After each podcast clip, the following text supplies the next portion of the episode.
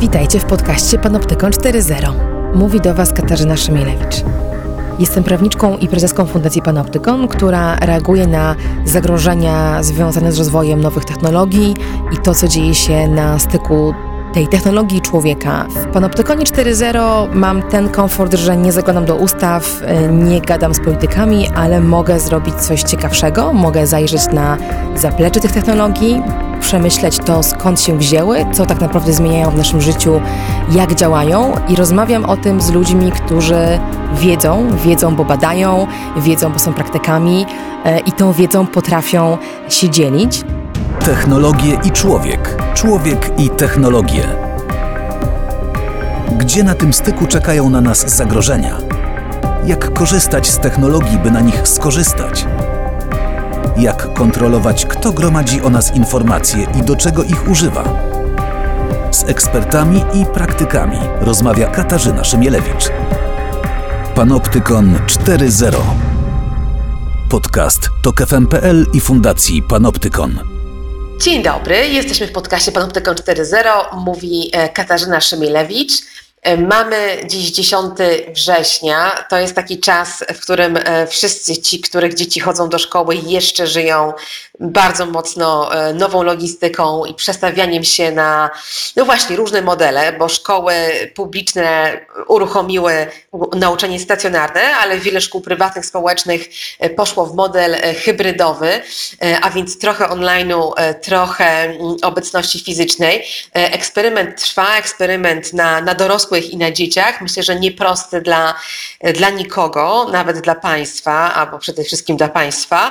E, więc trochę dzisiaj chciałabym się od tego doświadczenia odbić e, i porozmawiać e, będzie oczywiście o pandemii tego i o tym, co ona nam pokazała na temat naszej edukacji, sposobów, w jaki w niej uczestniczymy, ale będzie dużo o przyszłości. Chciałabym wykorzystać to doświadczenie, które wszyscy mamy przez ostatnie pół roku, takiej, takiej, takiej, takiej nietypowego bycia w mediacji technologicznej do pofantazjowania, a może nawet przewidywania zupełnie serio, jak edukacja będzie wyglądać w przyszłości jak będziemy się uczyć. To znaczy, na ile technologia będzie właśnie tym kanałem, e, który będzie, no właśnie, pomagał, przeszkadzał. E, mam nadzieję, że trochę w to wejdziemy, ale też może ważniejsze, czego my się będziemy uczyć i nasze dzieci, czego powinny się uczyć, żeby móc wpływać na świat, w którym żyjemy aktywnie, żeby móc go rozumieć, żeby móc go kształtować. Więc y, temat zarysowałam ambitnie i szeroko, ale czuję się bezpiecznie, bo jest ze mną w tej rozmowie osoba idealna do, do, do, do, do tak postawionego tematu, Jowita Michalska. Witam Cię serdecznie. E, dla mnie jesteś osobą, osobą, która, jedną z niewielu, które czują się bardzo swobodnie i pewnie mówimy o przyszłości. Ja to zawsze szanuję i, i podziwiam, bo, bo ja tak nie mam. E, ale też od kilku lat e, szefujesz Digital University i, z tego klucza jesteś no, doświadczonym praktykiem, można powiedzieć, edukacji i dorosłych, i dzieci. Dzięki serdeczne, że zgodziłaś się porozmawiać tak szeroko. Z tego, co ja wiem o, o, o Waszej misji w Uniwersytecie Cyfrowym, cyfrowym, e, jest ona bardzo szeroka. Wy chcecie mm, uzbrajać Polaków w kompetencje cyfrowe i to w bardzo różnych grupach wiekowych, od e, nastolatek, e, uczennic, uczniów, po menedżerów doświadczonych i, i, i ludzi, którzy wchodzą na rynek pracy. Powiedz mi na otwarcie tej rozmowy, jak ta misja jak, jak wam idzie? Jak, jak trudno okazuje się być to misja? Jak, jak jest w tym, w tym nauczaniu kompetencji cyfrowych w Polsce? Kasia, dziękuję Ci za to pytanie. Dziękuję za zaproszenie. To dla mnie wielka przyjemność pogadać o tych tematach, bo zwyczajnie mnie po prostu kręcą, powiem szczerze. I to też w obliczu pandemii pokazuje mi dodatkowe wątki. Trochę próbkujemy rzeczy, które wcześniej mieliśmy bardziej w teorii, więc to jest dla mnie bardzo ciekawy świat. Jak nam idzie? Wiesz co, to, no, ta misja jest bardzo ważna. To jest też moja życiowa misja, y, więc tutaj jestem spójna z naszą działalnością, że jesteśmy na przełomie, żyjemy na takim przełomie światów, że urodziliśmy się, część z nas przynajmniej, w takim świecie jeszcze mocno analogowym. Teraz przechodzimy silną adaptację, bardzo szybką do świata cyfrowego, ale bardzo dużo ludzi się tego świata boi. E, wiele osób jest e, nastawionych do, nie, do tego świata no trochę wrogo i generalnie ta garstka ludzi, która naprawdę się zna na świecie technologicznym, tworzy naszą przyszłość dla nas wszystkich, którzy w tej przyszłości będziemy żyć, śmiem naprawdę twierdzić z dosyć dużą dozą pewności, że to będzie najbliższe 5-10 lat, kiedy ta przyszłość przyjdzie bardzo inna niż. Mhm. Czyli bardzo szybka zmiana nas czeka w temacie, który dojrzewał, y, myślę, w edukacji. No to są dekady, prawda? Setki nawet lat doświadczeń zupełnie innych i nagle y, ty przewidujesz tak radykalną zmianę w krótkim czasie. Tak, pandemia tutaj dużo pokazała, że tą zmianę można szybciutko zrobić, że tak powiem. E, przynajmniej, przynajmniej jej zależy. Jak trzeba, jak tak, trzeba. to można. Po drugie, my już od kilkunastu lat rozmawiamy, że jest zmiana systemu edukacji niezbędna, bo my już mamy ten inny świat trochę, a wciąż kształcimy ludzi do świata poprzedniego. I to się już powoli odbija i będzie się odbijało y, na tej naszej rzeczywistości i na tych, na tych ludziach.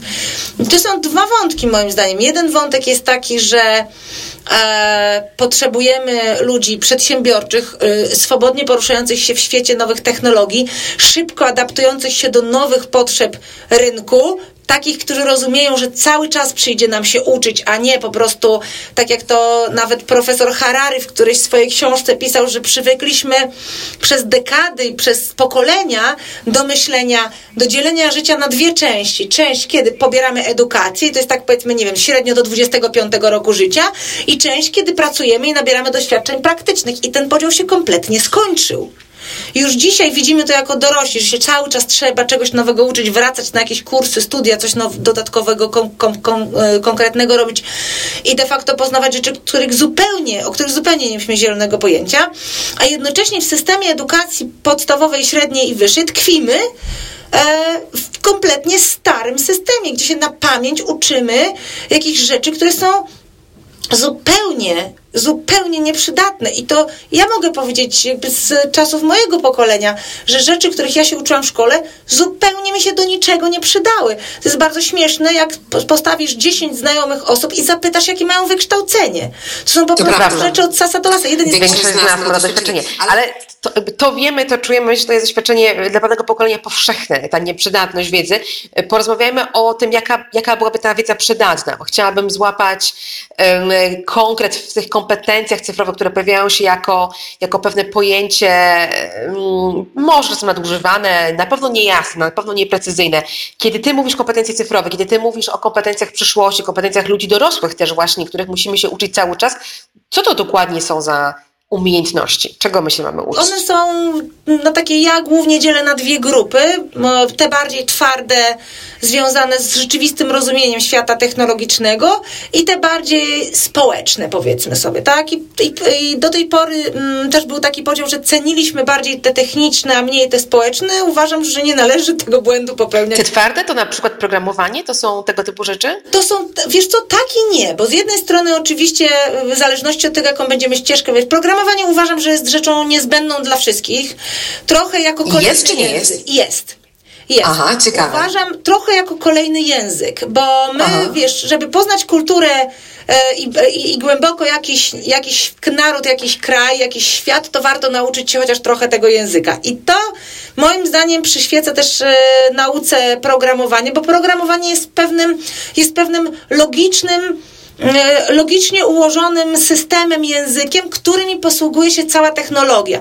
Jeżeli wiemy już, że będzie ta kobotyzacja i, i, tak naprawdę najlepsza dla nas przyszłość, to jest przyszłość ramię w ramię z technologią, a nie odrzuceni przez technologię, ale nie również tacy, którzy odrzucili technologię, tylko gdzieś tam taki, um, partnerski, taki układ. partnerski układ, no to powinniśmy wzajemnie znać swoje języki. Ciekawe, jak, jak z językiem naturalnym dla, dla maszyn. Tak. Ale rzeczywiście y, to mogę to podbić ze swojego doświadczenia jako prawniczki, osoby, która zajmuje się technologią od strony polityki publicznej i legislacji. Nie naliczę przypadków, kiedy y, sama to odczułam, że brak zrozumienia, które ja też staram się uzupełniać, ale to, to oczywiście jest trudne y, z powodów, które właśnie nazwałaś, że nikt mnie nigdy nie uczył. Momenty, w których musiałam nadrobić ten, ten, ten, ten brak języka, ten brak wyobrażenia, o czym my w ogóle, co my w ogóle próbujemy regulować jak w ogóle działa ten system, I dopiero zajrzenie czasami do tego umownego HTML-a czy innego e, kodu e, daje wyobrażenie nawet prawnikowi, o czym my w ogóle rozmawiamy. I, i bez, bez tego wglądu zachowujemy się rzeczywiście jak ignoranci i, i, i to jest niebezpieczne. Więc zgadzam się, że chociaż trochę musimy tam zajrzeć. Chociaż podstawy, poduczyć się jakiegoś języka. Polecam zacząć z dziećmi, na przykład w, w zwykłym, najprostszym scratchu. Tam się po, poznaje to logiczne myślenie, pewne ale wiesz, no, e, wiemy o tym, że algorytm będzie rządził wieloma aspektami naszego życia, wiele decyzji podejmował. W tym podcaście często o tym rozmawiamy, że już podejmuje, to już jest nasza rzeczywistość tak, społeczno-polityczna. Tak, tak. Tak, ja, y, tak, ja zawsze ja prowadzę swój taki, takie wideo webinary na Facebooku pod hasłem Digitox co tydzień w środy. I pierwsze moje zdanie jak odpalam, to mówię po, po, powiedzcie, czy dobrze mnie słychać, czy dobrze mnie widać, podkręćmy trochę algorytm, żeby nas lepiej pozycjonował, czyli prosimy go de facto, już jest czynnym elementem naszej, naszej codziennej pracy, dyskusji, więc programowanie na pewno, ale mając na myśli kompetencje twarde, ja też myślę sobie, e, że potrzebujemy konkre- nawet jeżeli nie, nie jesteśmy, w, powiedzmy, w przysłowiowym IT, nie będziemy, nie planujemy takiej przyszłości albo nie mamy takiego e, biznesowego życia, to powinniśmy rozumieć poszczególne technologie i wiedzieć, do czego one służą i znać case'y, przykłady, bo my e, możemy dzisiaj łatwo uczyć się na różnych rodzajach przykładów. Więc jeżeli przykładowo albo zamierzam być sprzedawcą albo pracować w marketingu, albo już w nim jestem, bo też mówimy tu o edukacji dorosłych, prawda? Więc jeżeli jestem w takim obszarze, to ja powinnam dzisiaj się nauczyć, jakie technologie wspierają ten obszar biznesu konkretnie, co konkretnie robią, jakie są przykłady wdrożeń i co osiągnęło się dzięki temu, jak się przebudował, nie wiem, model biznesowy, ścieżka, proces w innych podobnych albo niepodobnych, ale w innych organizacjach, które to zastosowały gdzieś tam na świecie. I to jest dla mnie ta wiedza. To jest twarda wiedza, tak? Czyli tak. tutaj nie zgodziłabyś się z, taką, z takim stwierdzeniem, że żyjemy w ciągłym eksperymencie i że tak naprawdę często e, sprzedawcy technologii dla biznesu sprzedają powietrze albo, albo eksperymenty, które nie sprawdzają się, więc ciężko jest odróżnić e, no właśnie taki, e, taki case, który jest twardy, który zadziałał, z którego można się nauczyć czegoś na inne, na przyszłość, od przykładów no właśnie takiego użycia technologii, szczególnie tak zwanego AI, prawda, bo teraz AI siedzi w każdej lodówce, e, które właśnie niewiele zmieniło, ale ktoś to kupił, ktoś to wprowadził, natomiast zmiana w biznesie nie była realna. Też czuję, że może być z tą twardą wiedzą problem, czy nie zgadzasz się z, z, z, moim tutaj myśleniem? Wiesz co, bo to jest, ba, to jest znowu bardzo szerokie spektrum. Są rzeczy, które są pionierskie, a są rzeczy, które są super sprawdzone. E, I teraz tak, mamy, Polska nie jest krajem pionierskim w technologii, powiedzmy sobie to zupełnie szczerze, więc my korzystając, jakby wprowadzając, wdrażając różne rzeczy, możemy korzystać z szeregu case'ów i firmy technologiczne, które oferują swoje produkty, takich case'ów sporo mają.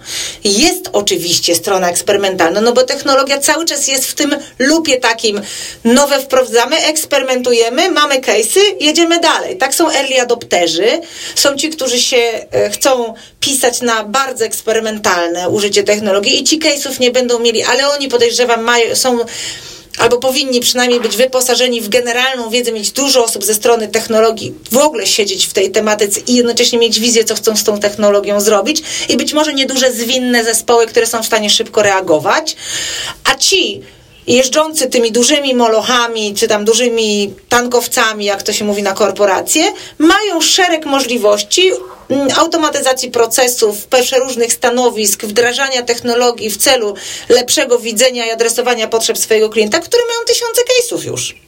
Mhm, rozumiem, czyli, czyli jest coś twardego dla menedżerów, a co twardego byłoby dla dzieci albo dla osób, które jeszcze nie pracują, nie mierzą się z tymi wyzwaniami, ale z kolei przy, przyjęło się tak, przynajmniej w szkole, wydaje mi się, że mocno przyjęliśmy założenie, że dzieciaki są w sieci zagrożone i że potrzebują jakichś właśnie dość twardych kompetencji, żeby się chronić. Czy ty to myślenie podzielasz i czy wy uczycie jakiegoś technologicznego BHP? O, wiesz co, oczywiście, że trzeba uczyć technologicznego BHP. Umówmy się, że to, że dziecko gra 12 godzin w sieci, to nie znaczy, że, że zrozumie się na jakiejkolwiek technologii. Rozdzielmy te definicje, bo my też bardzo mieszamy. Tak ostatnio jakiś dziennikarz taki e, powiedzmy lifestyle'owy zapytał mnie taką groźnym głosem na jakiejś konferencji w Q&A session, czy my nie jesteśmy już przemęczeni technologią, Pani Jowito?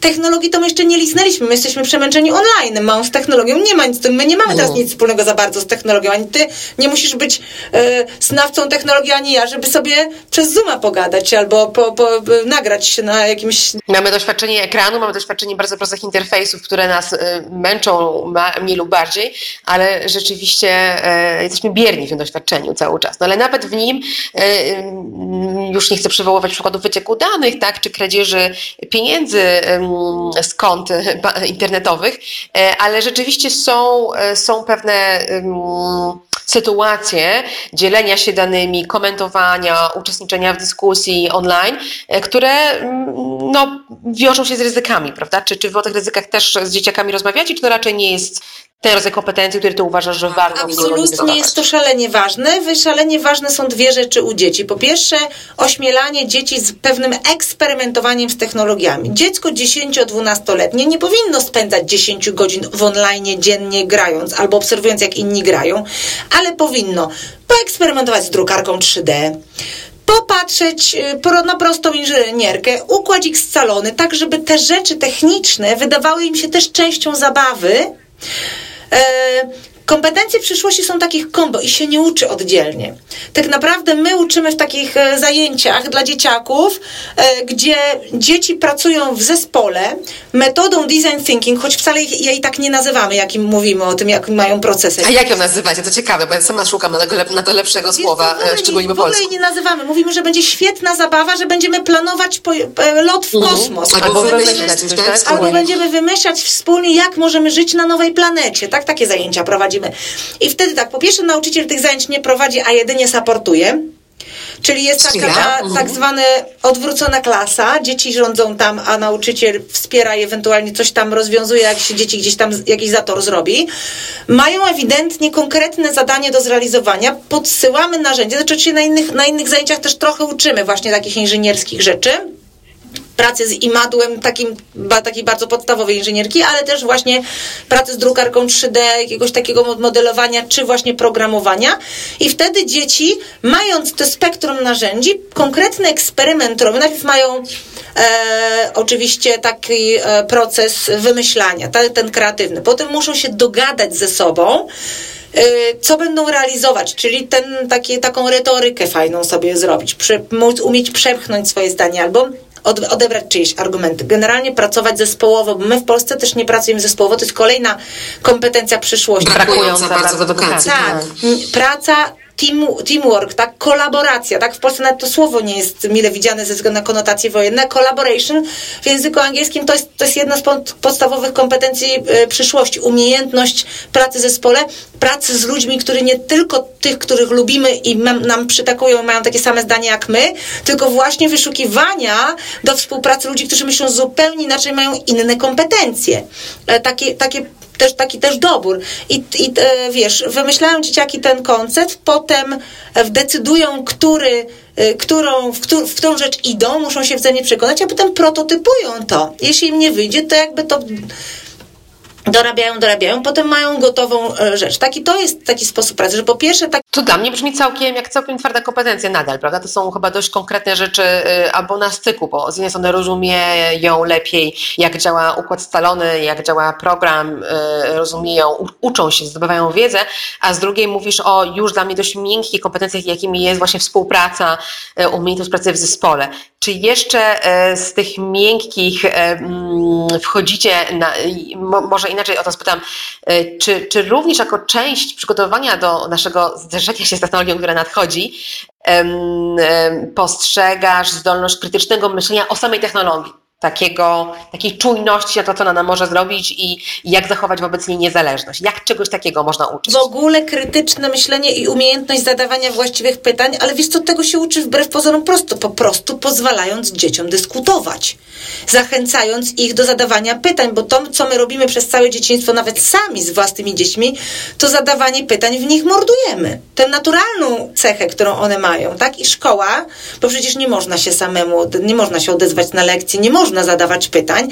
Więc ten moduł, i znowu to trochę wchodząc w, w, w samą czystą technologię, ten model na przykład pracy hybrydowej szkolnej, kiedy mamy część zajęć online, część zajęć offline, a część pracy własnej, to tak naprawdę my bardzo dużo materiału, który dzisiaj jest przerabiany na lekcjach, można w postaci ciekawej dać dzieciom do przeczytania czy do zapoznania się w domu, na przykład właśnie case'y jakieś ciekawe. I potem to spotkanie w klasie jest właśnie po to, żeby krytycznie podejść do tematu, poznać krytyczne spojrzenie innych osób, zadać właściwe pytania i troszeczkę sobie na ten temat podyskutować. Tego w ogóle nie ma. Ale czy nie jest, nie jest problemem to, że dzieciaki rodzą się już w świecie przenikniętym tym, co ty nazywasz online'em, e, a nie technologią, tymi ekranami, interfejsami, e, wychowują się z tym, niektóre od maleńkości, bo przecież niektórzy rodzice sięgają po tablet bardzo wcześnie e, i już samo to doświadczenie powoduje, że ich krytyczne nastawienie do do, do, do tego zapośredniczonego kontaktu, do tego interfejsu właśnie, albo do czasu spędzanego przed ekranem, y, może być trudne. Po prostu dlatego, że, że to zawsze było. Czy, czy nie jest tak, że musimy w ramach edukowania dzieciaków jakiś zrobić przewrót w ich myśleniu, żeby pewne oczywistości przełamać i powiedzieć im, hej, to tak nie musi wyglądać. Możesz na przykład ty przeprogramować to urządzenie. Ono nie musi ustawiać cię w roli biernego odbiorcy filmów na YouTubie czy czymkolwiek innym, ale możesz na przykład sam programować, żeby takie, taki przewrót dokonał się w dziecku, czy my nie musimy jednak zrobić czegoś więcej niż poczekać na pytanie, które może nigdy nie, nie nadejść? Oczywiście to, to, jest, to, to jest świetne pytanie. Są dzieci takie i takie. Po pierwsze, ja jestem bardzo tutaj brutalna i e, jeżeli mo, czyjeś dziecko spędza 4-5 godzin dziennie przed e, e, mm, wiesz, komputerem, tabletem czy jakimś rodzajem smartfonu, to, to po co mieliśmy to dziecko, skoro chcemy oddać je na wychowanie komukolwiek, prawda? Też jakby z własnymi Czemukolwiek. Czemukolwiek. Własnymi dziećmi trzeba być i nawet w technologii trzeba z nimi być. I dlatego się mnie bardzo wiele osób pyta, jak ty zabezpieczasz swoją córkę przed, yy, prawda, niebezpiecznymi treściami. Mówię, no w wieku 11 lat no, nie nakładam sztucznych yy, już nakładek, dlatego że wtedy wyłącza się prawie wszystko. To ja już uświadamiam. I jestem z... Albo jesteś ze swoją córką w tym doświadczeniu. Te, te dwie rzeczy robię, tak? E, I oczywiście, ale wiesz, no mamy doświadczenia różne takie z Afryki albo z Indii, gdzie e, dano już wiele jest takich doświadczeń, e, gdzie dano dzieciakom w, w, wiosce analfabetów 40 mm, tabletów nawet w jakiejś ostatnio chyba twoim stylu pisałam o tym.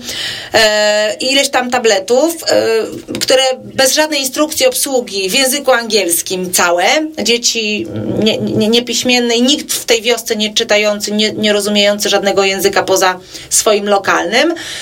Dzieciom zajęło e, 10 minut, żeby odpalić te tablety. Po tygodniu latały i śpiewały po angielsku wszystkie piosenki z tych tabletów ze zrozumieniem, a po 46 dniach schakowały cały system. Mhm. Więc... Czyli jednak te pytania się pojawiają. Ta bierność nie jest, nie jest cechą immanentną dziecka. Tak. My możemy tą bierność wspierać e, właśnie niszcząc e, ciekawość dzieci, ale e, rozumiem, że ta historia pokazuje, że, że to tak nie musi być i jeżeli damy im autentycznie wolną rękę, to one znajdą drogę do tego, żeby tak. hakować systemy. I nie przebodźcujemy ich, bo nasze dzieci są przebodźcowane. Kiedy nasze dzieci mają pogrzebać w, w jakimkolwiek sprzęcie, skoro one mają od 8 do 20 zaplanowane przez przez nas cały dzień zajęciami, na których się cały czas uczą. One nie mają... To jest tak Jasne, jak, no, nie mają tej nawet, nudy. Nawet masz, wiesz co, w, nie wiem, w fitnessie, czy w, w wiodze, czy w każdym, masz, że musisz, masz okres pracy i okres odpoczynku, kiedy się to przyswaja, nie? Tak samo masz z wiedzą, że my mamy po prostu przebodźcowane, wożone dzieci, które cały czas uważamy, że nie wolno im się nudzić. Jak ja śledzę, ja jestem, lubię czytać biografię, śledzę biografię przeróżnych, mądrych ludzi, z, różnych, z różnego czasu, z, czasami z, z, wiesz, sprzed 100 lat, czasami sprzed 15 lat, to są ludzie, którzy trochę się nudzili i dlatego też wpadli na jakieś pomysły. I te dzieci afrykańskie no jakby miały ten jeden sprzęt i dlatego siedziały nad nim i wiesz, nasze dzieci mają to, to, to, to, to, to, to i jeszcze tą łatwość wejścia właśnie w to, w tę, tą bierną postawę, kiedy oglądam jak ktoś inny gra. Albo oglądam, jak ktoś inny na TikToku coś robi. Nie ja tańczę, tylko ktoś inny tańczy. Nie ja tworzę wspaniałe tam z plasteliny bajery, tylko ktoś inny, ja sobie tylko oglądam. No i będziemy wtedy mieli takie społeczeństwo. Więc e, po pierwsze, tak podsumowując trochę ten, ten, cały, e, ten cały fragment naszej rozmowy, to po pierwsze być z dziećmi i mieć świadomość tego, co one robią. E, nie przebodźcowywać ich, tylko dać im szansę, żeby troszkę rozkminili i byli w, w tym doświadczeniu. E, uczyć ewidentnie e, technologii, my też, to jest zwłaszcza z dziewczynkami e, wyzwanie, bo wiadomo, że jak zapytasz, e, rodzice też mówią tak, ok, moje dziecko w szkole uczy się wszystkiego, czego potrzeba, co jest nieprawdą, bo akurat uczy się wszystkiego, czego nie potrzeba, e, a potem niech robi, co chce, więc ja mu, czy jej otwieram drogę, czego ona się chce uczyć w pozaję, pozaszkolnych zajęciach, więc dziewczynki w pozaszkolnych zajęciach chodzą na taniec i konie, tam 80%, nie? I to jest też oczywiście bardzo ważne rozwojowo i konie i taniec super rozwijają e, fizycznie, natomiast e, powinniśmy się zastanowić i dobrać dziecku właśnie na przykład zajęcia z programowania, właśnie, zwłaszcza dziewczynkom, e, po to, żeby już tę styczność z technologią jakąś miały i jakieś zaciekawienie. I oczywiście wielu rodziców mówi, ale mojej córki to nie interesuje. I ja pytam, a jakby twoja córka poszła na zajęcia angielskiego i powiedziała, że jej to nie interesuje, to czy byś to zaakceptował? Nie poszedłbyś ewentualnie znaleźć innego nauczyciela, zrób to samo z programowaniem. Mhm.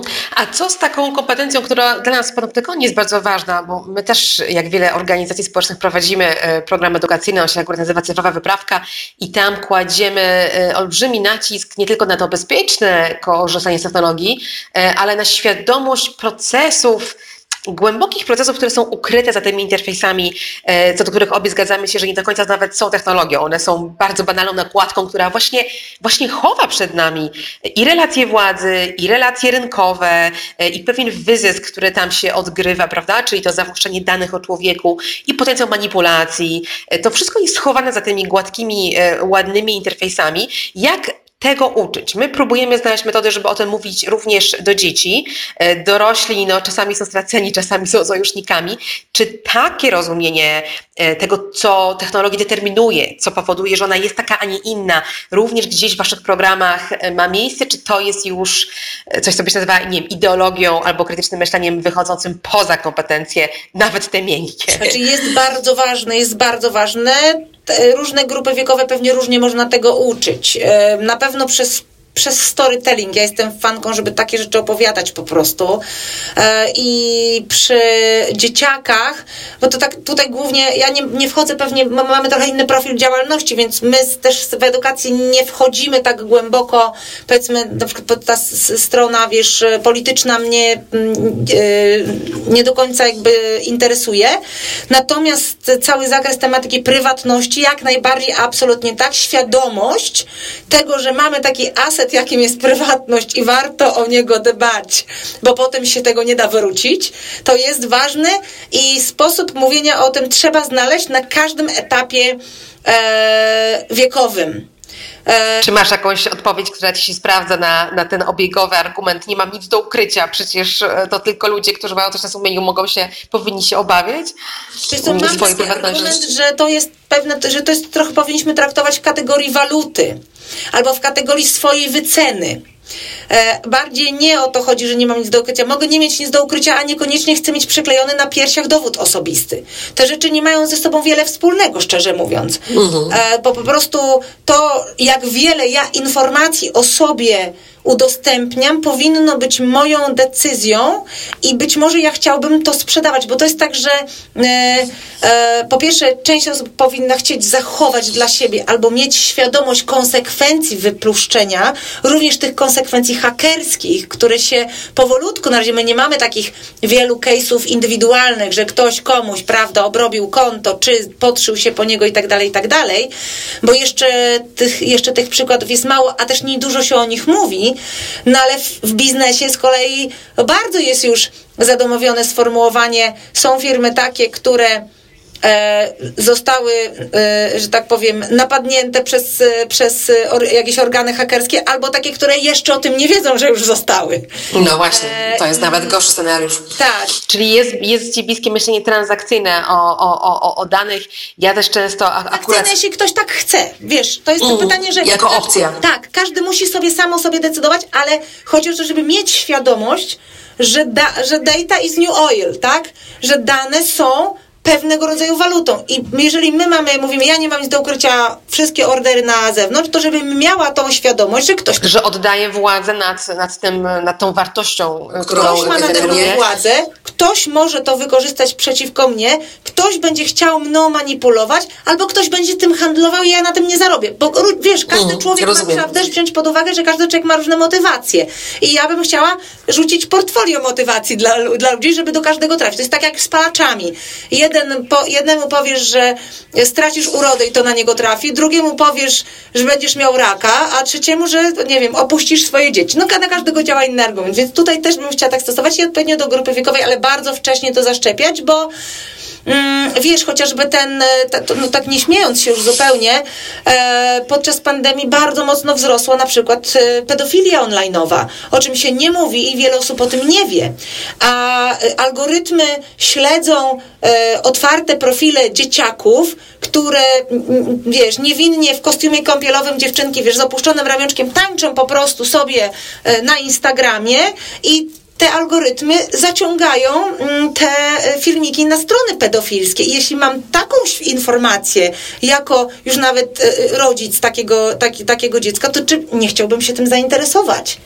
Mhm. To świetny przykład tego, jak, jak informacja w innym kontekście zupełnie zmienia siłę rażenia i staje się z czegoś niewinnego um, orężem, czymś niebezpiecznym, ale też e, cieszę się, że, że przywołałaś kontekst pandemii, bo chciałam e, do tego doświadczenia a znowu edukacji w pandemii wrócić, e, po to, żeby zapytać Cię teraz o, mm, o to, co zapowiedziałam na początku naszej rozmowy, że również do tego, do tego dojdziemy. I, jak to doświadczenie edukacji ma wyglądać? Mówiłyśmy do tej pory sporo o tym, y, czego i dorośli, i dzieci powinni się uczyć, czego będą musieli się uczyć, jeżeli e, będą chcieli pozostać aktywnymi e, obywatelami internetu i rzeczywistości technologicznej, takimi, którzy są sprawczy i świadomi. Ale jeszcze pozostaje cała ogromna kwestia jak, e, która, no właśnie w pandemii ten eksperyment był brutalny, tak jak sama powiedziałaś, nie mieliśmy wyjścia, nauczyciele, szkoła nie mieli w ogóle czasu, żeby się do tego przygotować, podobnie rodzice i dzieci. Ja też uczestniczyłam em, w edukacji zdalnej e, dzieci szkolnych. Miałam kilka takich doświadczeń w pandemii i byłam przerażona tym, co widziałam. To wyglądało jak e, jakaś, jakaś groteskowa wersja szkoły 1.0, gdzie rodzice musieli drukować najczęściej PDF-y, dzieci potem je wypełniały, potem robiły im zdjęcia, wysyłały te zdjęcia do nauczycieli, którzy siedzieli z nimi na jakichś Zoomach czy innych e, chatroomach, naj, najczęściej w ogóle kontrolowanych przez prywatne firmy, bez żadnej troski o, o, o dane, o prywatność, o te konsekwencje bycia wpuszczonym w jakiś świat, który kontroluje korporacja. E, I jakość tego kontaktu była naprawdę żadna. Jeżeli tak miałaby wyglądać szkoła mediowana technologicznie, to ja bardzo za nią dziękuję, E, ale no właśnie, e, obie wiemy, że nie musi, prawda? Więc trochę chciałam od Ciebie posłuchać, czy, czy, czy masz jakieś obserwacje czasu pandemii, które byłyby na przykład przestrogami albo lekcjami e, i, e, i żebyśmy przeszły w kierunku tej wizji pozytywnej, jak to mogłoby działać dobrze. Super, super, że to, o to pytasz, bo też dużo miałam doświadczeń, dużo doradztwa, dużo rozmów, dużo, no i też same doświadczenia moje własne jako matki, myślę, że są też bardzo ciekawe. E, to jest y, koronny przykład tego, jak wszyscy musimy się uczyć technologii, łącznie z nauczycielami, albo może na czele z nimi, bo to, jak przygotowana była szkoła, determinowało, jak to poszło. Akurat w szkole, do której chodzi moja córka, to poszło świetnie. Po pierwszym takim tygodniu, proszę trochę macania tematu, e, wystartowało wszystko na platformie, przecież i Google, i Microsoft dali swoje platformy za darmo, e, łącznie z całym procesem edukacji, jeśli ktoś chciał wziąć. E, mm, więc e, e, wiesz, na, na stabilnej, sensownej platformie, gdzie wszystkie elementy tej platformy zostały wykorzystane, dzieci dostały też i rodzice, bo to jest tak, że raz się trafią rodzice, którzy, moi znajomi z technologii, no to stali się nauczycielami nauczycieli szkół, a z drugiej strony jest cała masa rodziców, którzy są tak samo niekumaci, co oni wtedy, to oni wtedy stali się jakby dodatkowymi uczniami.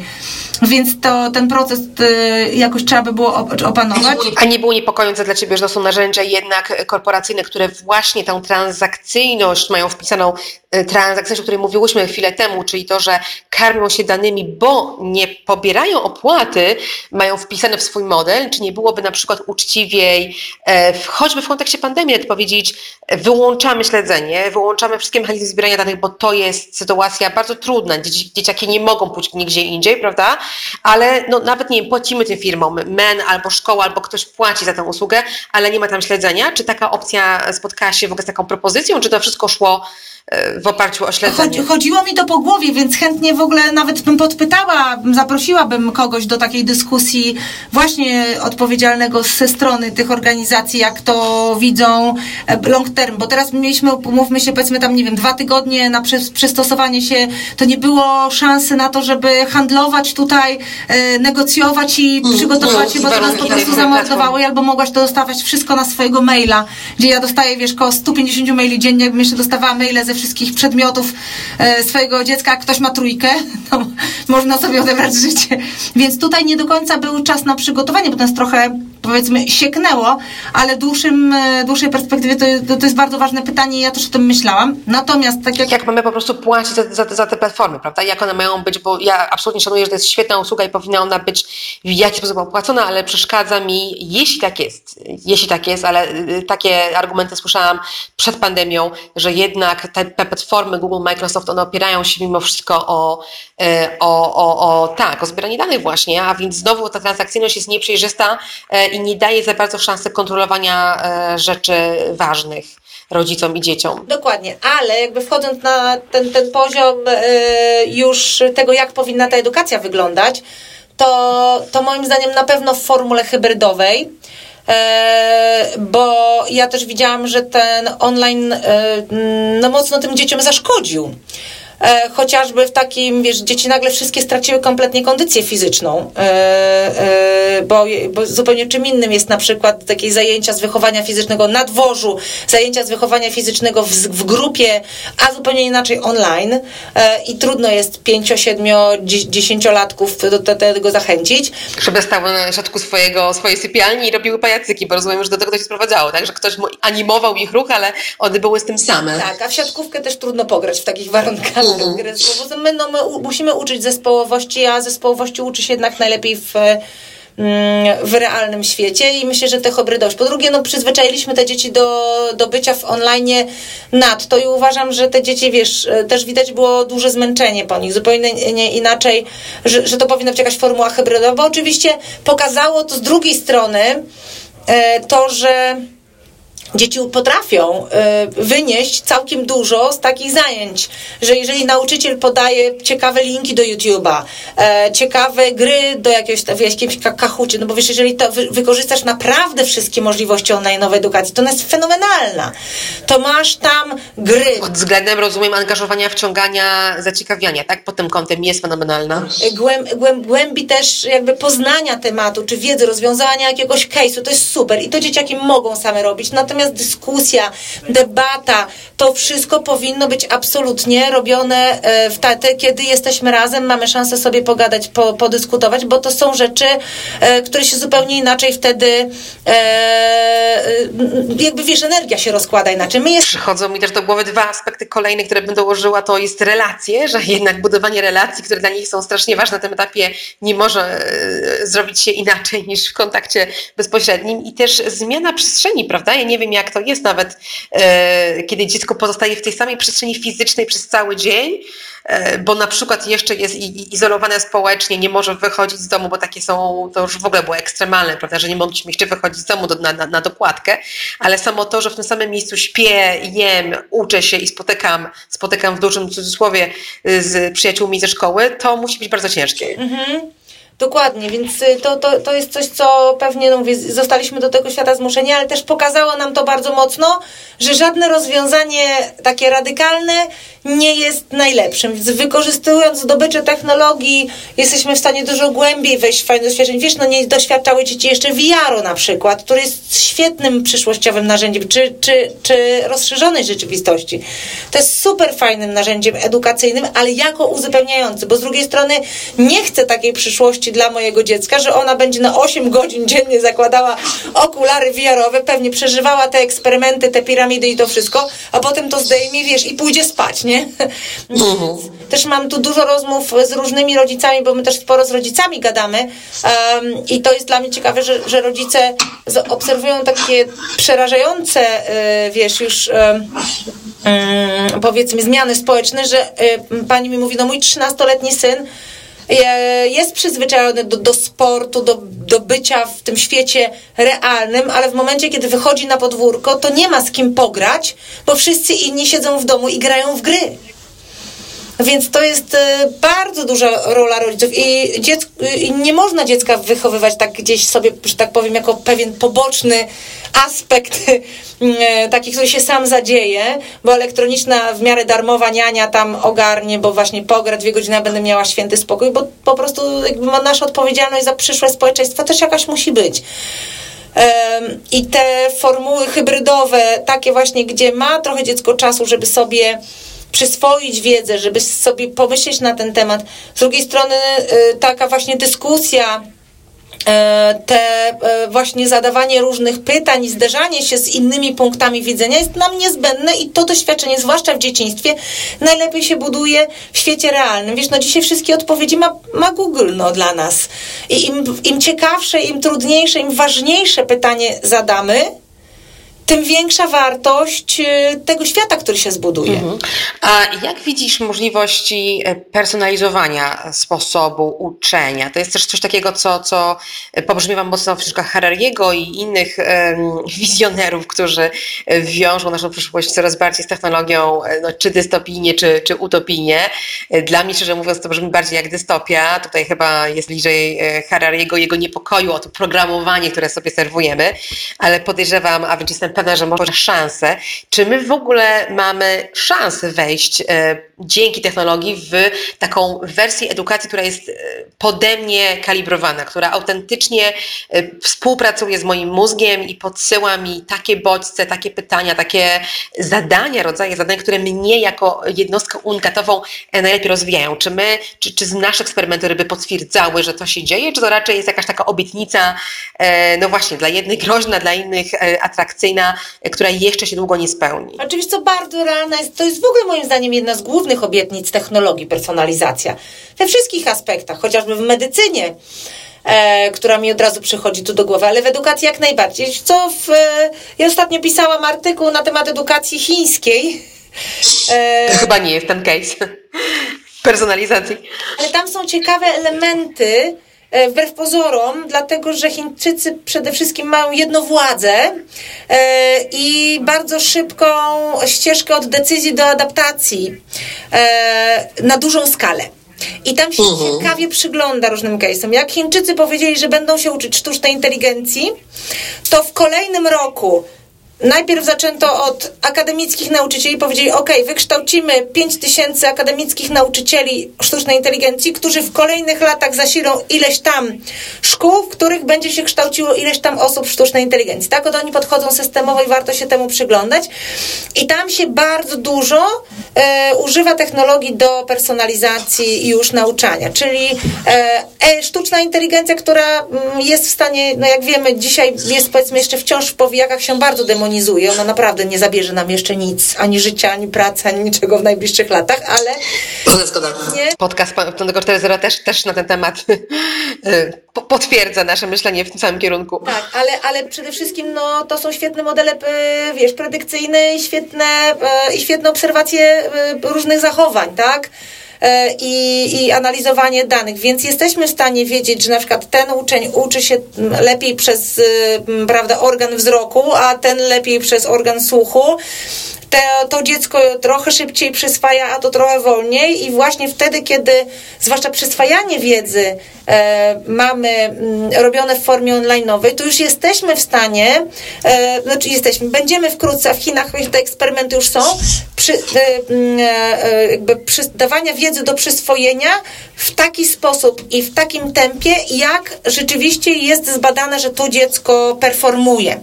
I to jest coś, co pewnie w najbliższych latach będziemy w stanie już adaptować do... Czyli jeszcze tego w Europie nie mamy, takich eksperymentów na przykład wy nie prowadzicie prowadzicie w swojej działalności edukacyjnej, ale widzisz, że to nadchodzi bardzo szybko. Jest dużo startupów.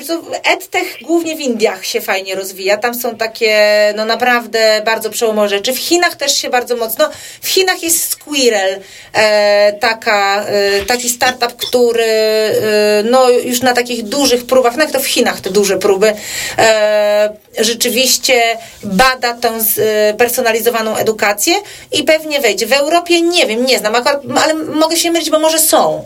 Ja też nie, nie, nie znam wszystkich e, techowych startupów. Wiem, że one też teraz się bardzo rozwinęły, bo edtech w ogóle w pandemii bardzo urósł. Edukacja, edukacyjne, technologiczne startupy, bo stała się znowu potrzeba, a jak się staje potrzeba, pojawia się więcej pieniędzy w tym sektorze, prawda? Więc VR-y, AR-y i edtech się bardzo i wszystkie te e, prace zdalne i startupy bardzo urosły w pandemii e, i dużo się rozwinęło nowych. Więc myślę, że na przestrzeni roku, dwóch będziemy obserwować wysyp. Moim zdaniem jest to pieśń najbliższych pięciu lat, że ta edukacja będzie dużo bardziej spersonalizowana. Będziemy mieli szansę na pewno wychwytywać, bo też y, moim zdaniem dzisiaj jest y, ta diagnostyka słaba, że nauczyciele nie mają do końca świadomości. E, wiesz, to jakby bazujemy dzisiaj na indywidualnym wyczuciu danego nauczyciela, który jest też mm, wiesz, tworzone przez pryzmat jakichś sympatii, jakichś podobieństw. I, a z drugiej strony, wiesz, popatrz sobie na na, siebie jesteś matką, czy chciałabyś, żeby twoje dziecko było edukowane tak, jak dany nauczyciel o nim myśli, czy jest mu bardziej bliskie dziecko gadatliwe, czy bardziej bliskie dziecko, wiesz, trochę bardziej introwertyczne, a co ciebie to obchodzi? Ty masz takie dziecko, jakie jest i ono powinno być rzetelnie potraktowane w tej edukacji, zgodnie z jego e, też e, predyspozycjami, a z drugiej strony ten świat będzie się coraz bardziej budował na talentach.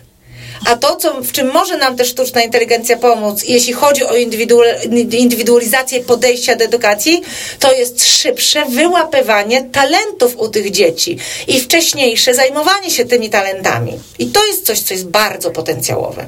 Czyli nie ma wątpliwości, że samo, sama diagnostyka e, tych predyspozycji dla e, programu odpowiednio wytrenowanego, e, na przykład dzięki sztucznej inteligencji, jest łatwiejsza niż dla człowieka.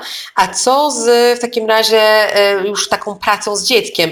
Czy tutaj, wracając trochę do, do tego, co sama powiedziałaś wcześniej, czyli że hybrydowość to jest jednak ten kierunek, czy tutaj nie pojawia się ważna rola dla człowieka, pedagoga, psychologa, też rodziny, zapewne wiedzieć w którymś momencie o tym, że jego dziecko zostało tak, a inaczej opisane przez system i tak, a nie, tak, a nie inaczej e, ta oferta jest dla niego dobierana.